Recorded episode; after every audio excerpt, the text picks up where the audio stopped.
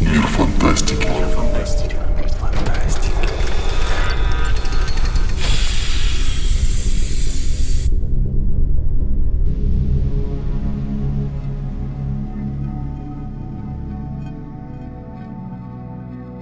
А, Всем привет! С вами новый выпуск подкаста «Мира фантастики». Сегодня его проведем в таком составе я, Дмитрий Златницкий. Артем Киселев. И Наталья Саян. Сегодня, я думаю, как наши читатели могли уже понять по именам участников, у нас будет книжная тема, потому что все мы, в общем, специализируемся именно, прежде всего, на книжных материалах. А повод для разговора достаточно громкий. Громкий он был и на Западе, и вот э, в России, я так понимаю, что он тоже э, много шума наделал. Издание Time опубликовало свой топ, который громко назван 100 лучших фэнтезийных произведений в истории, который претендует на то, чтобы быть вот таким путеводителем по главным произведениям в жанре. При этом, ну, скажем так, он вызывает некоторое недоумение, когда его увидишь. Я первый раз эту публикацию видел в Твиттере, репостнула этот э, топ у себя Ребекка Куанг, которая, естественно, обрадовалась тому, что ее книжка оказалась в списке. Как оказалось, даже не одна, а обе вышедшие на данный момент «Опиумная война» и «Республика Дракон». А, я полез читать, смотреть. И, с одной стороны, меня очень порадовало, что там было достаточно много авторов, а, которых я люблю. С другой стороны, вот сразу а, бросилось в глаза, что очень много имен там отсутствует. Расскажите, какие у вас были первые впечатления, вот когда вы этот список увидели, может быть, э, где он вам впервые попался, при каких обстоятельствах? Э, ну, я тогда начну. Э, значит, первый раз я этот список увидела, по-моему, тоже в Твиттере. Первое ощущение было, что он ужасен. Потому что настолько странная подборка, настолько непонятные критерии, и общее впечатление было ну, просто неописуемо. Потом я пригляделась к нему повнимательнее и характеристику сменила с ужасного на нелепый. Потому что, в принципе, так, если эмоции убрать в сторону, основная проблема этого списка в том, как он назван. Если бы это был список, допустим, 100 лучших книг для того, чтобы пережить с ними самоизоляцию, то проблем бы не было, я думаю, никаких. Его бы спокойно восприняли все, и критиковать его было бы сложно. Но подавать эти книги как 100 лучших фэнтези-романов всех времен и народов абсолютно бессмысленно. Я подсчитала, где-то 20 э, книг из этой сотни э, я не знаю вообще. То есть 20 э, абсолютно неизвестных авторов, 20 романов, ну, среди них есть новые, дебютные, чье попадание в этот список вообще довольно-таки странная вещь. Но есть и более старые вещи, я потом попозже могу про них рассказать чуть подробнее. Точнее, не на основании того, что я читала, а на основании того, что удалось про них узнать. Но в общем и целом, э, нет, я, я не могу воспринять этот список всерьез, честное слово. Артем? Ну, я, в принципе, присоединяюсь к тому, что Наталья сказала. Начали с того, что неправильно его назвали. Если бы они его назвали действительно там для карантина книги или убрали бы старые книги, сказали бы там лучшие книги последних 20 лет или... Короче, назвали бы как-нибудь по-другому, потому что понятно, чего они хотели. Там, в принципе, намерения хорошо читаются. Всем, абсолютно всем надоело, что в этих топах и списках одни и те же имена. То есть там Толкин, да, там классика идет. И они, с одной стороны, постарались более новых авторов, с другой стороны, они там постарались, чтобы он был инклюзивный, этот э, список. То есть там у них черные, белые, азиаты, геи, там транссексуал один есть. Ну, то есть понятно, да? Русских, Были русских нету. намерения. Ну, тогда... Ни русских, ни поляков, так что полностью претендовать на инклюзивность нельзя. Как всегда.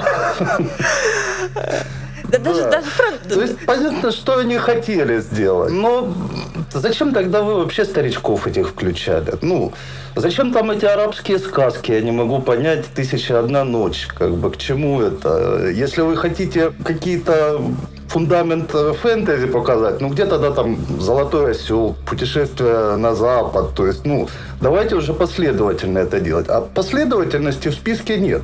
Я думаю, ну, мы все составляли какие-то подборки, да, все равно за любой подборкой есть какая-то идея. То есть мы не составляем просто там взял и пошел по фамилиям. Всех не охватишь в любом случае. Есть какая-то идея. У них эта идея, их несколько, они смешались в какую-то кашу, то есть там, я не знаю, гречка с макаронами, получилось, что попало. И плюс они туда еще втюхали научно-фантастические, втюхали то, что там непонятно, то ли это мейнстрим, то ли это фэнтези. И, наконец, Джемисон три романа, да, они включили. Ну, понятно, это трилогия, и типа они всю трилогию туда. А по-моему нет, по-моему они включили... Почему тогда у Джорджа Мартина одна книга? По-моему, они включили у Джемисон дебютный роман, и, и два романа Дебютный, из трилогии «Раскоротая два... земля». Да, да, да, да, да. А, ну два, два из трех вообще. Тогда, тогда я свою претензию снимаю. Я почему-то подумал, что они ее три книги и трилогию включили. Тогда я хотел пожаловаться, что тогда Джордана весь цикл уже не бахнули туда. Мартина еще. Ну, Мартина, да. То есть там кандидатов-то хватает. Меня особенно убило, я ж они рассказывают, по каким параметрам они включали. Я там чуть не прослезился. Значит, параметры включения в список. Оригинальность. Тут мы смотрим на половину этих авторов. Там угу. есть, допустим, Полк. У нее такой хороший ром-фэнтези про геев. Очень милая, очень приятная, в такой то ли викторианской, то ли эдвардианской Англии. И таких тысяча книг. Да, ну хорошо написано, да, ну приятно, но что там оригинального вообще непонятно. То есть, ну, ладно, это я так буду останавливаться на каждом их параметры. То есть оригинальность, идея, мастерство исполнения, как принимают читатели и писатели, и, и внимание, влияние на фэнтези и литературу в общем. И тут мы смотрим на книги, которые вышли буквально в этом году, и влияние на литературу в общем. Спасибо, ребята. Очень хороший список. Ну, это такое перспективное влияние. Вот они предчувствуют, что влияние будет обязательно. Ну, я могу сказать, что меня напряг тот момент, который ты уже затронул, это то, что по некоторым циклам там было сразу несколько романов. У Толкина, я не помню, то ли два, то ли три романа а, было включено у Джемисона. По-моему, все три. У Джемисона два из трех, э, у Ребекки Куанг, при всей моей к ней любви, оба романа туда попали. У Кена Лю попали туда, оба его романа. Ну, то есть кажется, что банально можно было бы расширить этот список, если бы ты, вот как с Джорданом было, там, грубо говоря, Око мира представляет весь его цикл. Ну да, название цикла давал и все. И хотя бы за счет этого туда можно было включить заметно больше авторов. Я согласен, что у этого списка очень большие проблемы с какими-то критериями отбора, то есть назови его 100 лучших книжек, по мнению Мартина Геймана и Марлона Джеймса, и там, et cetera, et cetera. Прекрасный а, вариант. Вот. Да, это да, было да. бы хоть как-то, хотя там, ну, тоже было бы спорно, и мы к этому чуть, наверное, подальше перейдем, но очень странно, когда Мартин не включает в подобный список железных, хотя, казалось бы, и по мастерству, и по приятию читателями, и по влиянию на жанр, он, мягко говоря, превосходит большинство авторов, которые в этом списке есть, дебютировавшие за последние десятилетия. Там еще претензии к самим составителям, к авторам. Наверное, немножко придется поуменьшить, потому что я, опять же, в тех же условиях высчитал, что они там 250 э, книг вообще выставили. А отбирали для сотни редакторы вот этого тайма. Причем у меня яркое ощущение, что большинство этих редакторов фантастику ну, не читает в принципе, судя по научно-фантастическим книгам. Поэтому, может, Мартин Железный-то и включил. Или Гейман, или еще кто-нибудь. Или Моркак. Да, то есть э, тут э, больше, конечно, конечно, я подозреваю, что значительная часть претензий именно к редакторам, не к авторам-составителям. Тем не менее, мне кажется, что авторы, если их позвали в таком поучаствовать, они могли попросить, например, посмотреть на финальные результаты и, может быть, дать какие-то комментарии. Я думаю, что ну, как минимум, а, и Гейман, и Мартин, и уж тем более Марлон Джеймс, который, если не ошибаюсь, в прошлом году вошел в 100 самых влиятельных людей мира по версии этого же самого тайма, но они могли, скажем так, иметь достаточный вес, чтобы влиять на конечный список, а, который войдет в такой топ. Но если бы это была вкусовщина конкретных авторов, что было бы описано в условиях, ну, это было бы логично. Вообще совсем логично, когда там любимые книжки по версии моей мамы, условно говоря, или там бабушки, или такого-то автора. Ну, тут критерий понятен вкусовщина конкретного человека. И ты знаешь, если этого человека, ты можешь там понимать, насколько у тебя, скорее всего, совпадут или не совпадут с ним вкусы. Когда это делается от лица издания, причем крупного и авторитетного, она все-таки претендует на некую объективность, а вот ей тут и не пахнет. Я предлагаю обсудить два вопроса. Во-первых, ну, некоторые имена уже звучали. Кого забыли из тех, кто ну, вот обязан быть в таком списке, и кого из тех, кто вы в этом списке увидели, на ваш взгляд, совершенно ему не подходит? Ну, кого забыли, вот железно уже прозвучал. Майкл Муркак, естественно. Мне еще бросилось в глаза, что нету Робин Хоп э, с ее циклом про элдерлингов, ну, хотя бы что-то из романов про Шута, допустим, или про корабли. Просто обязано было быть в этом списке, как мне кажется. А кого еще можно было включить? Ну, а, кстати, а где Кларк э, со Стрэнджем и Норреллом? Нету. Сапковского нету. Буджолт с ее шалеоном нету. Если уж мы понимаем фэнтези вот так вот широко-широко, что мы включаем чуть ли не все подряд, тогда давайте Батчера еще с Гарри Дрезденом. Ну, городское а... фэнтези, по-моему, там было, так что отсутствие Батчера удивительно. Ну да, да, да. Да, там есть. А потом... Там даже это есть, э, которая из... А. Есть, есть, есть. Ну да, тут, тут достаточно, тут разброс э, просто колоссальный. А потом, кого еще я хотела назвать? Э, а, Страут, э, Врата Птолемея. Тут полным-полно Янга Далта, и не, не слишком качественного, а вот Страут с его прекрасным циклом сюда не попал. Форда цикл про четверг. Ну, знаете, если вы включили Келли Линк с ее сборником, как он у нас по-русски назывался, вляпалась, да, давайте уже и Который Форда тоже, тоже включим. вполне фэнтезийный. Это, ну, магический реализм скорее. Ну, ну вот включили, вот им захотелось. Кстати, здесь же в основном, получается, у нас англоязычные авторы, и иногда вот проскакивают переводы. Ну, давайте тогда из современных, вот Кристаль Дабо, допустим, я не знаю, ее переводили на английский или нет. По-моему, переводили. Она довольно-таки популярна. Вот «Сквозь зеркала» этот четырехтомник э, фэнтезийный. Ну, можно еще многих назвать. А, еще, ну вот если мы включили Марлона Джеймса и Сигура, да, ну тогда давайте еще «Страна чудес без тормозов» и «Конец света». Ну, тоже можно сказать, что фэнтези. Если Сигура у нас фэнтези, то, то и это.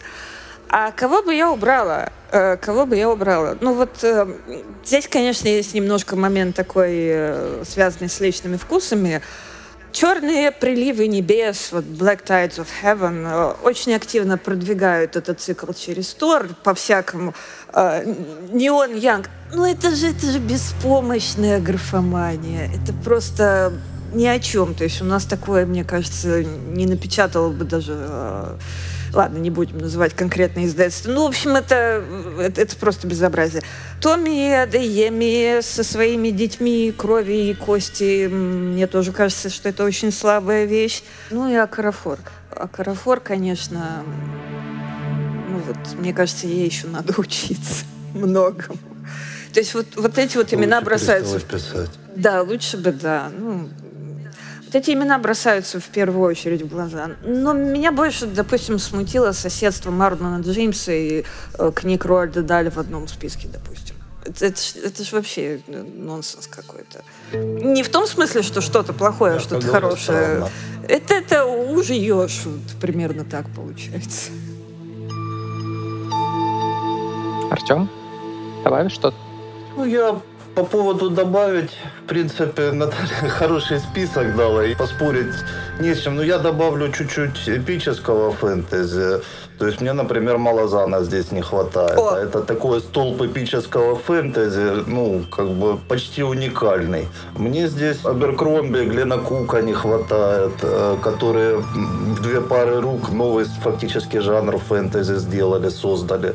Ну, их можно любить, можно не любить, но это как бы последнее из таких заметных движений в фантастике в принципе. Ну, без старичков, я не знаю, Донцини мне, например, не хватает, который тоже много чего начал э, фэнтези, фантастики, ну и просто я его люблю. Линч ну, самом... еще. Да, ну Линч, в принципе, да, его можно добавить тоже. Ротфус, по-моему, есть или нет? Ротфус есть, да, есть. Ротфус есть. В общем, добавить я много кого, если дать мне время подумать мог.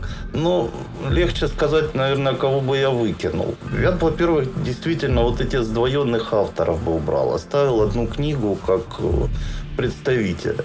Во-вторых, ну вот, допустим, они добрые предзнаменования Прачета и Геймана. Это для обоих авторов это далеко не лучшая книга. При всей моей там симпатии к сериалу и в принципе, книга, она не лучший представитель. У Пратчета вообще, то есть, где мои мелкие боги? Почему там это, вот это они выбрали именно? То есть, она, я понимаю, что это вкусовщина, но это не лучшая его вещь, далеко. Я бы вы, выкинул эту э, мексиканка, как Габриэла Марс... Марина Гарсия. Да, это тоже, ну, оно миленькая книжка. Я не могу сказать, что она плохая. Но попадать в топ-100 лучших книг ей, ей там вообще не место. Так же, как э, то, что я уже говорил, вот это Сел Полк, тоже очень миленькая, тоже я не понимаю, что она там делает, э, в принципе-то. Таша Сури, то если я не ошибаюсь, я ее начинал и бросил читать тоже там про любовь ассасина и принцессы, и с арабскими это мотивами все. Ну, не затейливая достаточно вещь с экзотикой. Она красивая, но ничего в ней особенного нету. То есть тоже до свидания. Ну и у меня, конечно, так вылетает как раз вот эта инклюзивность вылетает в трубу, если я начинаю рыться. И потому что действительно сильный здесь, наверное, Марлон Джеймс. Ну, в принципе, Джемисин, э, первая книга тоже у нее интересная была.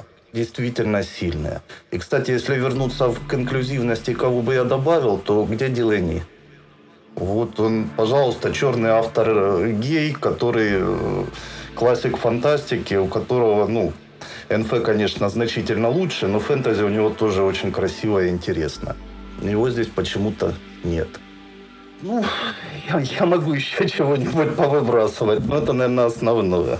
Ну, давайте от себя добавлю. А, я, на самом деле, когда этот топ вышел, сразу практически подумал, кого здесь не хватает. И я думаю, что к моменту, когда этот подкаст будет опубликован, на мире фантастики уже будет статья, а как раз э, каких авторов незаслуженно забыли, которые должны быть в таком топе. А, некоторых из них уже вы назвали. А, я еще несколько имен добавлю. Во-первых, мне кажется, что абсолютно точно должен быть в таком списке Терри Брукс. Там можно как угодно относиться к его творчеству, но это автор, который во многом сформировал фэнтези, а, каким мы его знаем сегодня. Оно в своего времени было отчасти новаторским. Так есть э, вот идея фэнтези в постапокалиптическом мире, которая сейчас достаточно распространенная. А тогда была свежей. Плюс, если я не ошибаюсь, это первый автор, который попал в список бестселлеров Нью-Йорк Таймс э, из фэнтези. Ну, то есть э, на нем не одно поколение авторов выросло на Западе. Я видел, я общался с ним вживую, видел, как его принимает американская публика. Для них он действительно мэтр жанра, один из э, его отцов-основателей, ну так, без всяких оговорок. А другой мэтр уже, мне кажется, абсолютно всеми признан, это Говард. Ну, влияние Конана на жанр, мне кажется, переоценить невозможно. Его там нету, и это как-то просто чудовищно несправедливо, как и отсутствие Фрица Лейбера, который, возможно, в какой-то степени и был последователем а, Говарда, но создал собственные уникальные а, яркие миры, которые и персонажи, которые на многое повлияли впоследствии.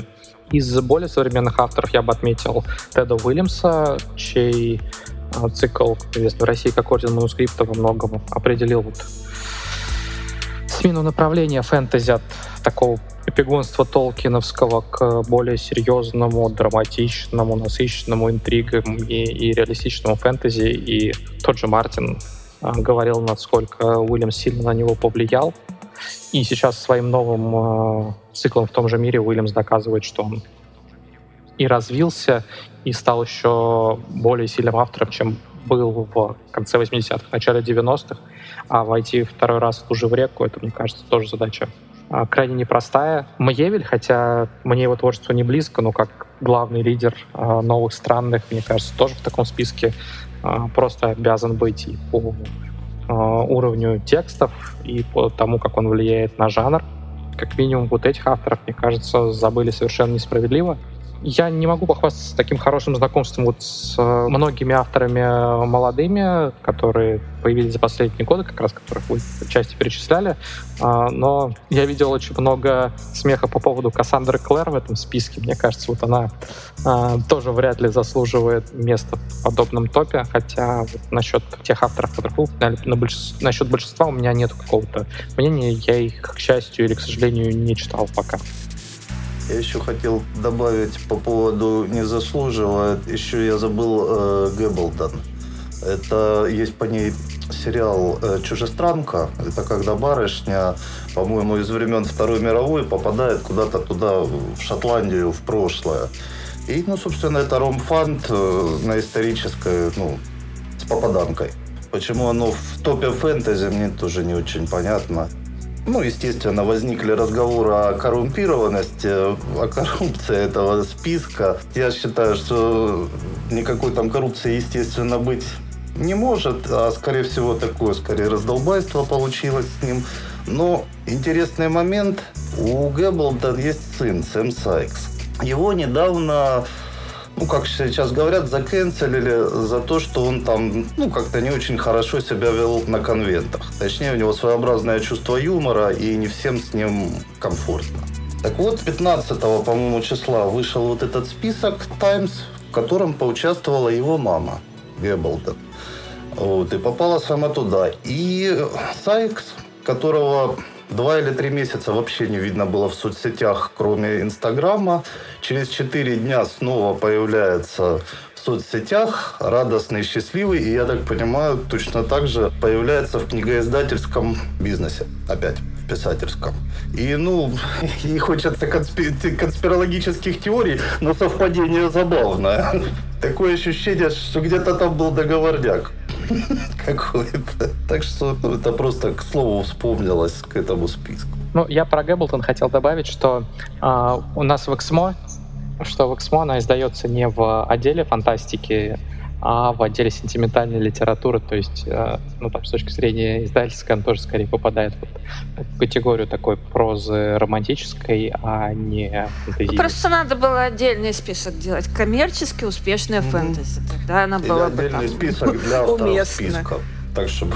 Вот, вообще идеальный вариант.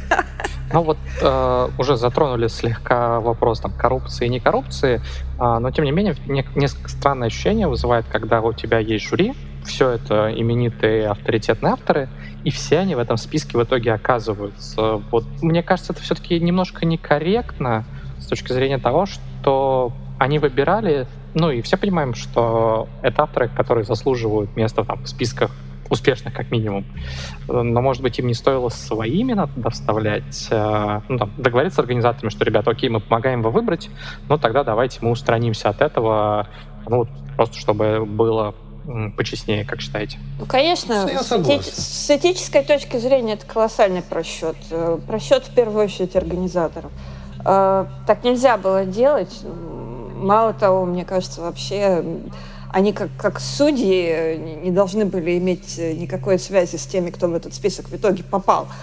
Но получилось, видимо, действительно такое разгильдяйское отношение э, со стороны всех причастных лиц.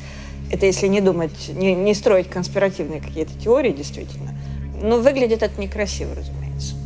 Да, и вот именно, что некрасиво выглядит, причем, ну, напишите в первом абзаце, что авторы списка там самые заслуженные, у них куча классных книг, ну, если уж хочется упоминаний. Напишите один абзац в начале и все, а дальше идет список. А это, ну, ну просто как-то не очень подрывает доверие к самому списку, грубо говоря. Я вижу в соцсетях, я вижу там в Телеграме, народ, э, в принципе, начал дружно рассуждать о том, что это там договорняк, что своих выставляют и все такое. Ну, это моментально произошло. При том, что я не думаю, что там был какой-то конкретно по фамильный договорняк. Наталья, что-нибудь?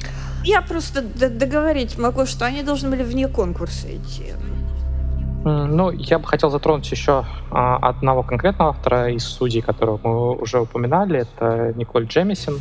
Она попала в этот список с тремя книгами. И, как я думаю, многие знают, она рекордсмен Юга. Первый автор, который три года подряд с тремя книгами одного цикла завоевывал эту премию. Ну и вообще, наверное, одна из самых таких во всех смыслах громких э, писательниц э, в жанре фэнтези последних, наверное, уже 15, может быть, чуть меньше.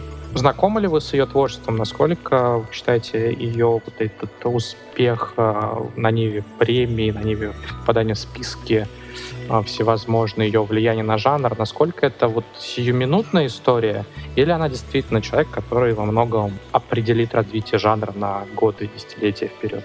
Ну, честно, откровенно, ее, по-моему, дебютную книгу «100 тысяч королевств» я читала почти сразу после выхода, и она мне понравилась. Увлекательно читалась. Я, по-моему, даже отзыв такой восторженный слегка об этой книге написала.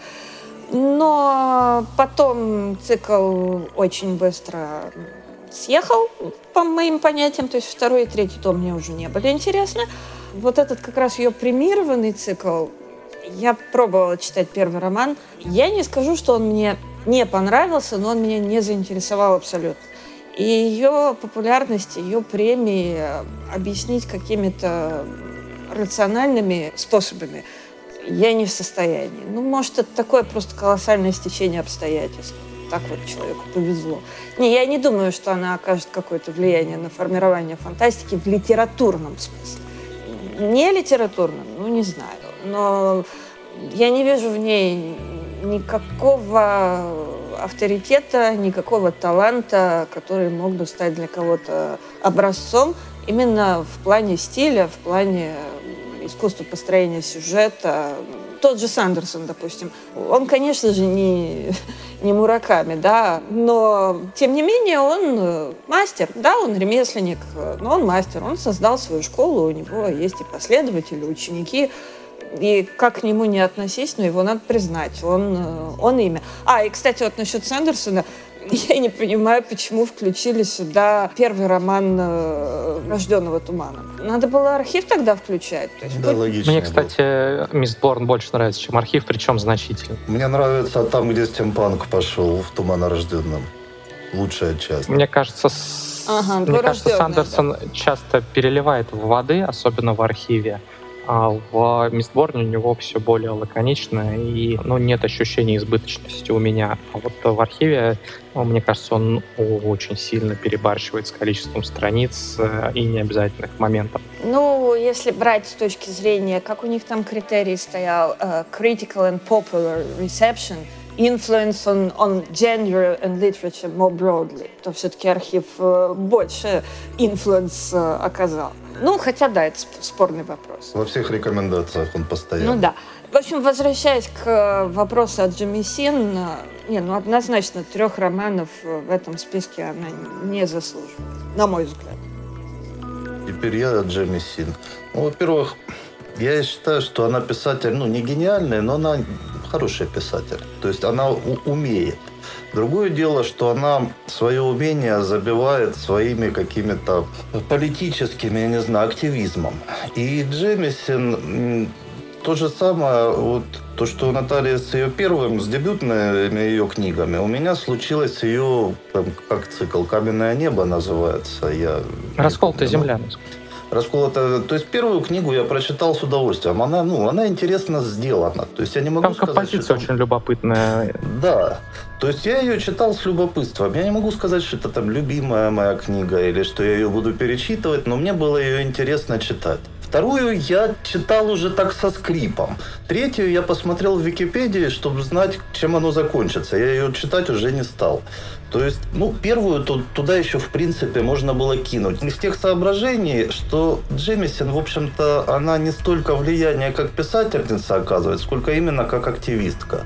Она участвует буквально во всем и буквально везде. Как только где-то какой-то движняк в западном фэндоме появляется, можно быть уверен, что там в первых рядах идет Джемиси. Ну и чем она несколько раздражает по-моему, уже все. Ну, ее не включить было, это поссориться с половиной фэндома, что, в общем-то, говорит о ее влиянии, как минимум говорит это. Поэтому, ну, заслуживает пособие ее, так сказать, действий. Ну, как писатель, ну, я же говорю, что можно. То, что ты сказал, как раз позволяет во многом рационально объяснить ее успехи. Успехи на премиях Юга, если кто-то из слушателей не знает, вручается голосованием участников WorldCon, то есть это во многом такой Vox Populi.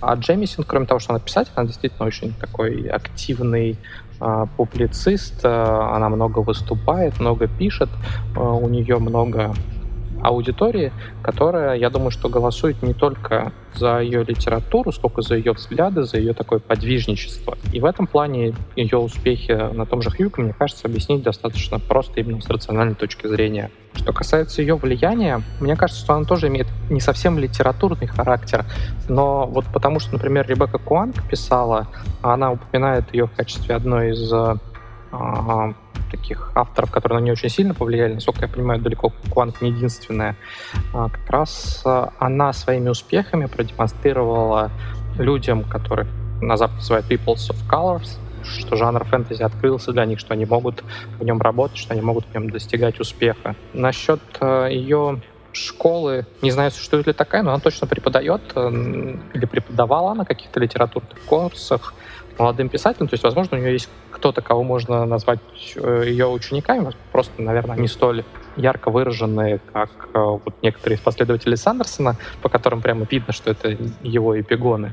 Ну, вот та же Ребекка Куанг, э, у нее была на курсах, и она называет ее вот таким источником вдохновения, тем, от кого она какие-то полезные уроки именно литературные подчеркнула. Так что я думаю, если не литературная, хотя, возможно, она тоже посмотрит, но влияние Джемисона все-таки на жанр будет достаточно существенно ощущаться еще долго. Это да. Вот, но давайте затронем еще такой вопрос, которого мы опять же немножко уже касались.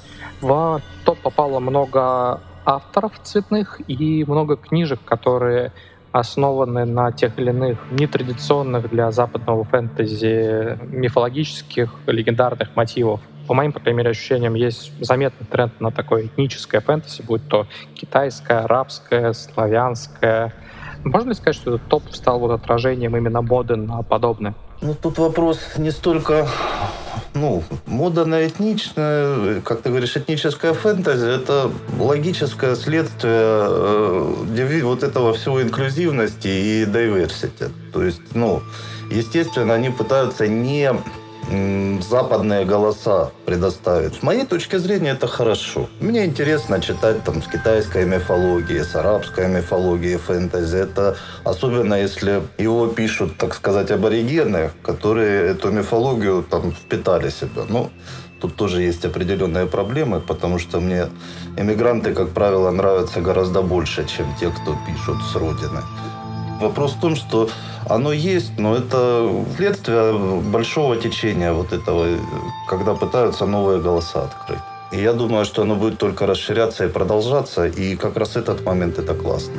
Ну, разнообразие это безусловно хорошо, и мне тоже хотелось бы побольше каких-то необычных, нестандартных э, мифологических схем, каких-то новых героев, э, новых э, легенд, чего-то такого. Но тут есть вот какой момент. Э, очень многие понимают этничность в таком декоративном смысле. То есть можно назвать, предположим, какое-то могущественное существо призраком, а можно, или там джином, да, джином это у нас будет типа арабская фэнтези, а можно назвать его Шедим, и это будет типа еврейская фэнтези, израильская фэнтези, или иудейская, не знаю, как правильно сказать. На самом деле это будет одно и то же существо, сотворенное из дыма и огня. Собственно, разницы принципиально не будет никакой. Чтобы разница появилась, э, надо добавить еще менталитета.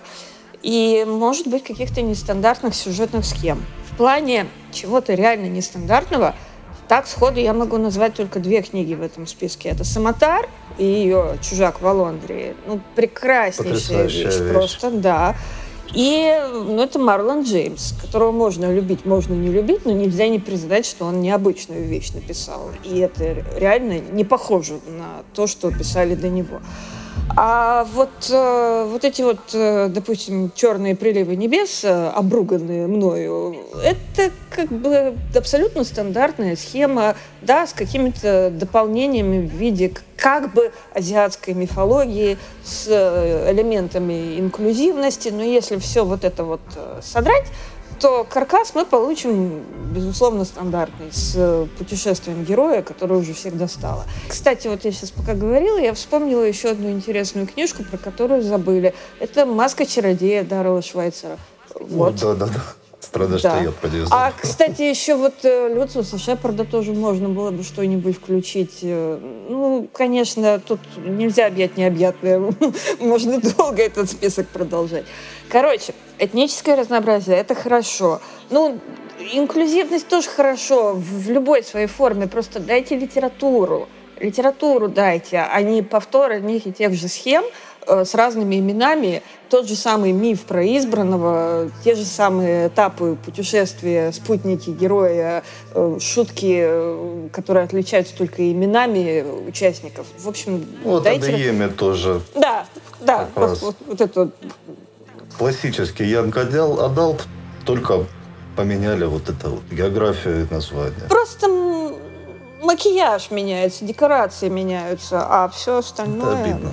Остается как есть. Вот. Ну, я, кстати, по поводу из этого списка, э, не только макияж, я бы, наверное, еще Кена Лю. Там же «Империя одуванчика» в списке, правильно? Там А, обе да. книжки, там и первая, и Да, вторая его. вот, вот я бы ее еще, еще бы ее добавил, потому что да, но безусловно с западным уклоном, то есть это писал человек с западным менталитетом, но видно, что этот, чел- этот человек, он хотя бы ну, пытался передать вот этот э, восточный подход и восточную, ну, скажем, мифологию. Но Поэтому... там еще интересно то, что он это сам, по-моему, называет силк-панк.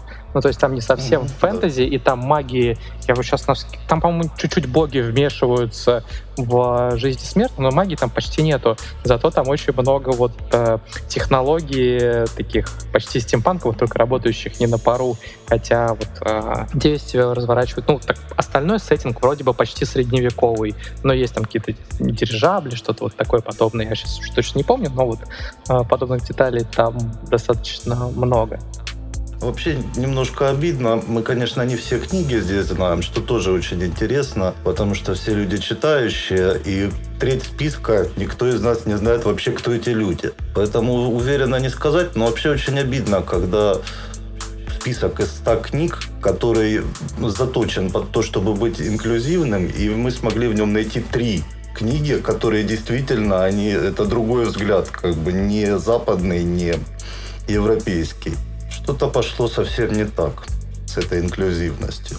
Вот мы уже долго говорим, по сути, с разных сторон критикуем э, этот топ, и я думаю, что в целом он этого заслуживает, но предлагаю немножко зайти с другой стороны и обсудить такой вопрос. Ну, в принципе, а, и издания любят всевозможные топы, и не секрет, что их с удовольствием читают. Неважно, там это 10, 5, 100 лучших чего-то, самых важных, книги, фильмы, комиксы, научные открытия, что угодно.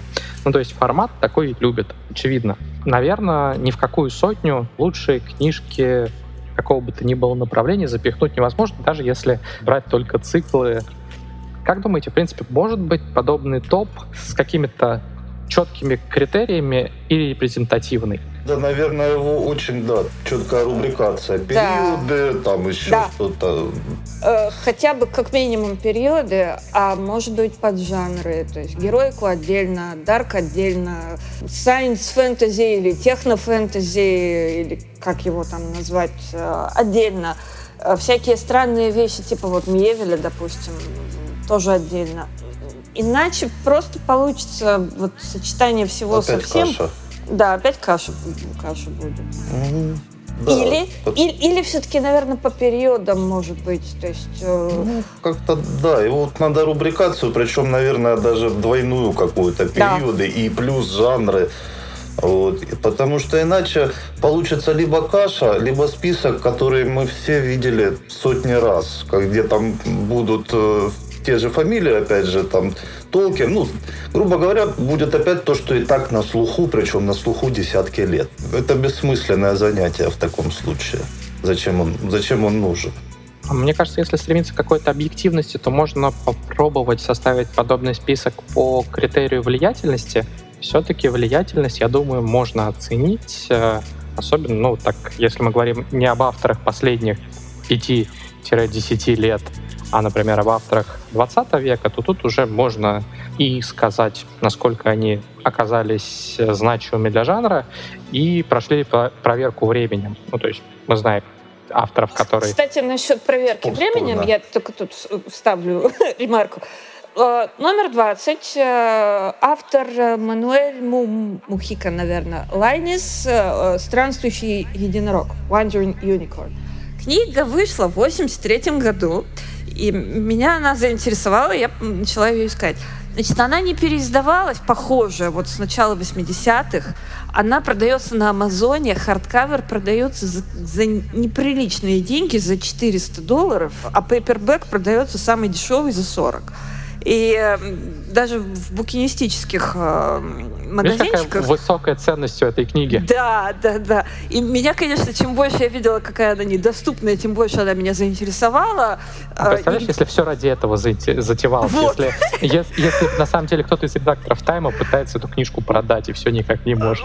В электронном виде единственное место, где она нашлась, вот я сейчас скажу, и все туда побегут и обрушат им сервера, э, архив, архив.орг. Сказала бы на мире фантастики, все побежали бы на мир фантастики. А, да, значит, там ее можно почитать. Правда, я не совсем понимаю, какие там условия чтения, но теперь мне уже интересно. Я, конечно, ее попытаюсь ознакомиться с ее содержанием, потому что предисловие книги написал не кто-нибудь, а Борхес. Вот, ну тут уже как бы хочется увидеть, что, Потому что, что там такое. автор, я подозреваю. Ну, Борхес, скорее всего, всем да. своим писал. Ну, да. Но видишь, что о чем ты говоришь, это как раз подтверждает то, что ну, в целом критерий проверка временем или влиять на жанр, но это худо-бедно, а, но можно оценить не с точки зрения вкусовщины, а с точки зрения более-менее объективных факторов. Например, рецензии Борхес. Я Дим немножко поспорю. Приведу свой любимый пример. Это пик Гарменгаст, который не влиял вообще ни на что, вплоть до появления новых странах. То есть, грубо говоря, прошло почти столетие, когда он действительно оказал мощное, большое влияние на фантастику. Таких примеров их может не очень много, но их хватает. Как и хватает хороших авторов, которым просто не повезло, их забыли. Но это был это бы то, другой список. Сказал, Хорош, Хорошие забытые авторы. Ну да, поэтому говорить о какой-то влиятельности, ну вот мы вспоминали папу Конана. При всей моей ностальгической любви к Говарду, он, ну, скажем так, не очень большой писатель. Ну так же, как Брукс, которого я здесь упоминал, он тоже литератор так себе, но тем не менее влияние его огромное. Влияние огромное. И то же самое с Лавкрафтом, потому что что он же там, ну, я просто привожу примеры, сказать, что они там какие-то огромные э, писатели, но они все в своих нишах, да, неплохие. Но главное, им, грубо говоря, повезло. У Лавкрафта нашлись фэны, которые там продолжили его дело, и плюс, э, если я не ошибаюсь, у него копирайта не было, то есть оно в свободном доступе, и разрешалось фанфики писать по нему совершенно законно. В результате мы получили вот этого папу космического ужаса. До него был Эштон Кларк, и там еще кто-то до него был, я только уже вспоминать не буду. Тем не менее, они полузабыты, эти авторы. Я сейчас подумал, что Стивена Кинга с «Темной башни» тоже странно не видеть в этом списке. Да. Мы его все забыли. Да, Понятно, что да. А, его знают и любят в основном все-таки не как автора фэнтези, а как, прежде всего, короля хоррора, но тем не менее. Этот цикл я его лично не очень люблю, но не признать, что это эпохальная вещь для самого кино и для жанра, ну, сложно не признать, мне кажется. Странно, что мы его раньше не вспомнили. Я первые книги очень люблю. Ну, они попытались объять необъятное просто. Еще и так объять, чтобы всем понравилось. Я все-таки настаиваю на том, что дебютантов из этого списка надо убрать. Ладно, Джимми Син хорошо. Пришли к выводу, что влияние у нее есть, и определенным образом она внимание заслуживает. Но дебютанты — это вот хвост списка. Акваеки, Эмези, Пэт. Потом... И хвост — это, по-моему, целая треть примерно этого списка. Ну да, приблизительно. Деле. Потом Хавсах Файзал, Дарси Она, кстати, на след... в следующем году, кстати, Хавзал на русском выйдет. О, нет, может быть, они хорошие, я не знаю. Но просто они не заслужили включения в список 100 лучших романов всех времен и народов-то. Ну, это, это, это странно просто. Ну, 100 лучших книг в истории. Ну, можно сказать, пока, с приставкой именно «пока», мы не знаем, заслужит или да, нет. Сейчас пока я согласен. мы не знаем. Ну, там есть э, относительно молодые новые авторы, которые, наверное, заслуживают, типа того же Кена Лю, который при всей своей богатой истории, у него, по сути, только два романа. На счету третий в следующем году, сколько я знаю, должен выйти. Вот. Но большинство дебютантов пока не Кен.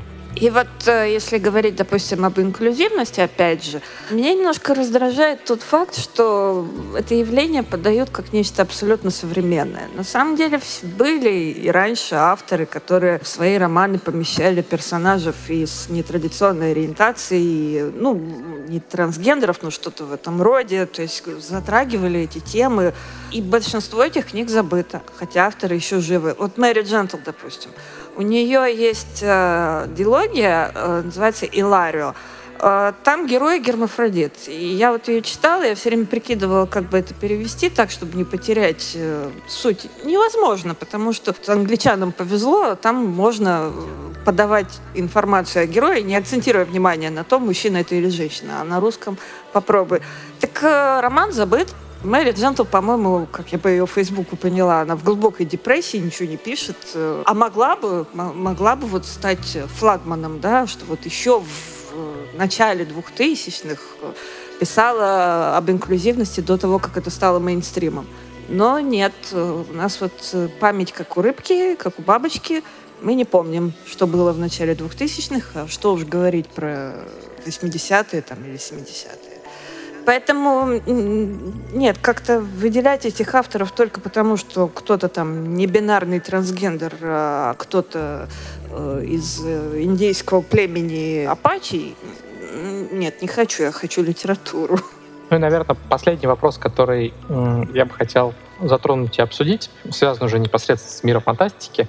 Как я говорил, все любят топы, и мир фантастики составлял свои топы, в частности, выпустил большой спецвыпуск а, в твердой обложке, и он, наверное, даже более амбициозный, чем вот этот таймовский список, потому что а, он включает в себя 100 главных фантастических книг в целом, не только фэнтезийных, а пытается объять как раз вот все, что мы под фантастикой понимаем, там и мистика, и альтернативная история, и ужасы, и так далее, и тому подобное. Мест все еще 100, а кандидатов попадания в этот список э, еще больше. При этом мир фантастики, правда, уже делал то, о чем мы говорили, там была строгая категорийность, э, раскидано все по различным направлениям. Плюс э, не было вот этой истории, когда один цикл представлен множеством э, разных романов. Есть, если мы говорили там, условно про «Колесо времени», то это весь цикл там, «Властелин колец», трилогии и так далее и тому подобное когда этот список только вышел, считались в мире фантастики, вот те, кто встретились, я не помню, ну, ребят, 5-6 было, кто сколько прочитал. По-моему, у нас Паша Ильин оказался лидером, по-моему, я был на втором месте. А, вы не проходились вот по этой книжке и не считали, сколько у вас чего из этой сотни? По-моему, в каком-то из чате в Телеграм э, начали считаться, но я там испугался цифры, потому что у меня вышло, что я чуть ли не все это, если не читал, то хотя бы пробовал. Ну, точно я не помню, сколько уже там у меня было. Но я хотел, на самом деле, этой подводкой еще вот что спросить. Эти списки, на мой взгляд, могут быть очень полезны с точки зрения того, чтобы проверить, что ты пропустил, а вдруг что-то вылетело из твоего поля внимания, а, тем более, когда мы говорим там, о человеке, который только начинает, например, знакомиться с жанром, что он может быть вот таким рекомендательным списком, вот, э, чтобы просто взять по нему и пойти. И что-то для себя отмечать. Э, приходилось ли вам находить вот в подобных списках не обязательно тайма, но какие-нибудь там лучшие списки книг десятилетия, э, лучшие книжки в жанре гримдарк, что-то подобное. Какие-то вещи, которых вы до этого не слышали, но благодаря подобным топам узнали и полюбили или впечатлились. Вот у Тора бывают иногда интересные подборки маленького формата, допустим, 10 там, забытых стимпанковых романов, вот что-нибудь такого типа. Вот, такого плана подборки я иногда читаю. Форд, Dragon Waiting, дракон ожидающий, вот, э, вот это вот хороший такой улов из одного из этих списков, правда, я уже не помню, какого конкретно. А, ну, были и другие, в принципе. Были. То есть, да, в списки я заглядываю, но я никогда их не воспринимаю как рейтинги, во-первых, а, потому что, как бы там ни было, они всегда составляются либо на основании критериев, которые могут быть мне неинтересны или с которыми я могу быть не согласна, э, либо на основании чего-то мнения, которое, опять-таки, может с моим не совпадать, Но для расширения кругозора, да, они полезны. То есть даже этот список при всех своих недостатках, вот как я уже сказала, единорог заплутавший меня очень заинтересовал, я его разыщу. Дебютантов я тоже гляну. То есть, да, определенный полезный результат у списка все-таки есть. Извини, что немножко перебиваю. Угу, Очень важно, то, что ты сказала, это критерий. Если изначально понятен критерий, по которому список составлялся, то тебе гораздо проще, во-первых, его принять, а во-вторых, понять, насколько его содержание будет тебе близко и интересно. А если вот критериев нет, и они размыты, а, часто и возникают из-за этого вопросы. Безусловно. И вот мне, как э, просто человеку близкому к научной работе, для меня критерий систематичности очень много значит. И, допустим, возьмем абстрактного фэна, который мало читал, но ему интересно, он хочет познакомиться с жанром фэнтези. Добавим ему характеристик. Вот он любит э, инклюзивность, он любит, э, допустим, арабское фэнтези. Ну, вот он открыл этот список. Он тыкает пальцем э, в романы, и бац, попадает в «Острие клинка» Эллен Кашнер. Ну, вроде как так, 50 на 50. Потом еще раз попадает «Золотой компас» Филиппа Пулмана. Не то. «Зачарованную Эллу». Не то прялку Робин Маккинли не то. То есть из-за того, что здесь э, нет э, четкого критерия, нужные ему вещи он просто не найдет. Хотя мог бы, потому что, в принципе, они есть. Согласен. По спискам я раньше много достаточно по ним ходил. Сейчас меньше тоже на Торе я посматриваю эти мини-подборки. Но сейчас я чаще как-то ну, так уж получилось. Ориентируюсь на блогеров и на рекомендации писателей. Но вообще у меня книги сами чудесным образом находятся в таких количествах, что искать еще у меня нет ни времени, ни желания, ни денег.